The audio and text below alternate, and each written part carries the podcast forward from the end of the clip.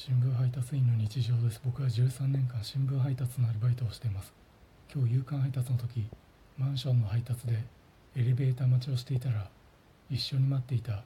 幼稚園生ぐらいの男の子とそのお母さんがいたんですが幼稚園生ぐらいの男の子が僕に向かって「頑張ってください」と労をねぎらってくれました「頑張ってください」と労をねぎらわれたので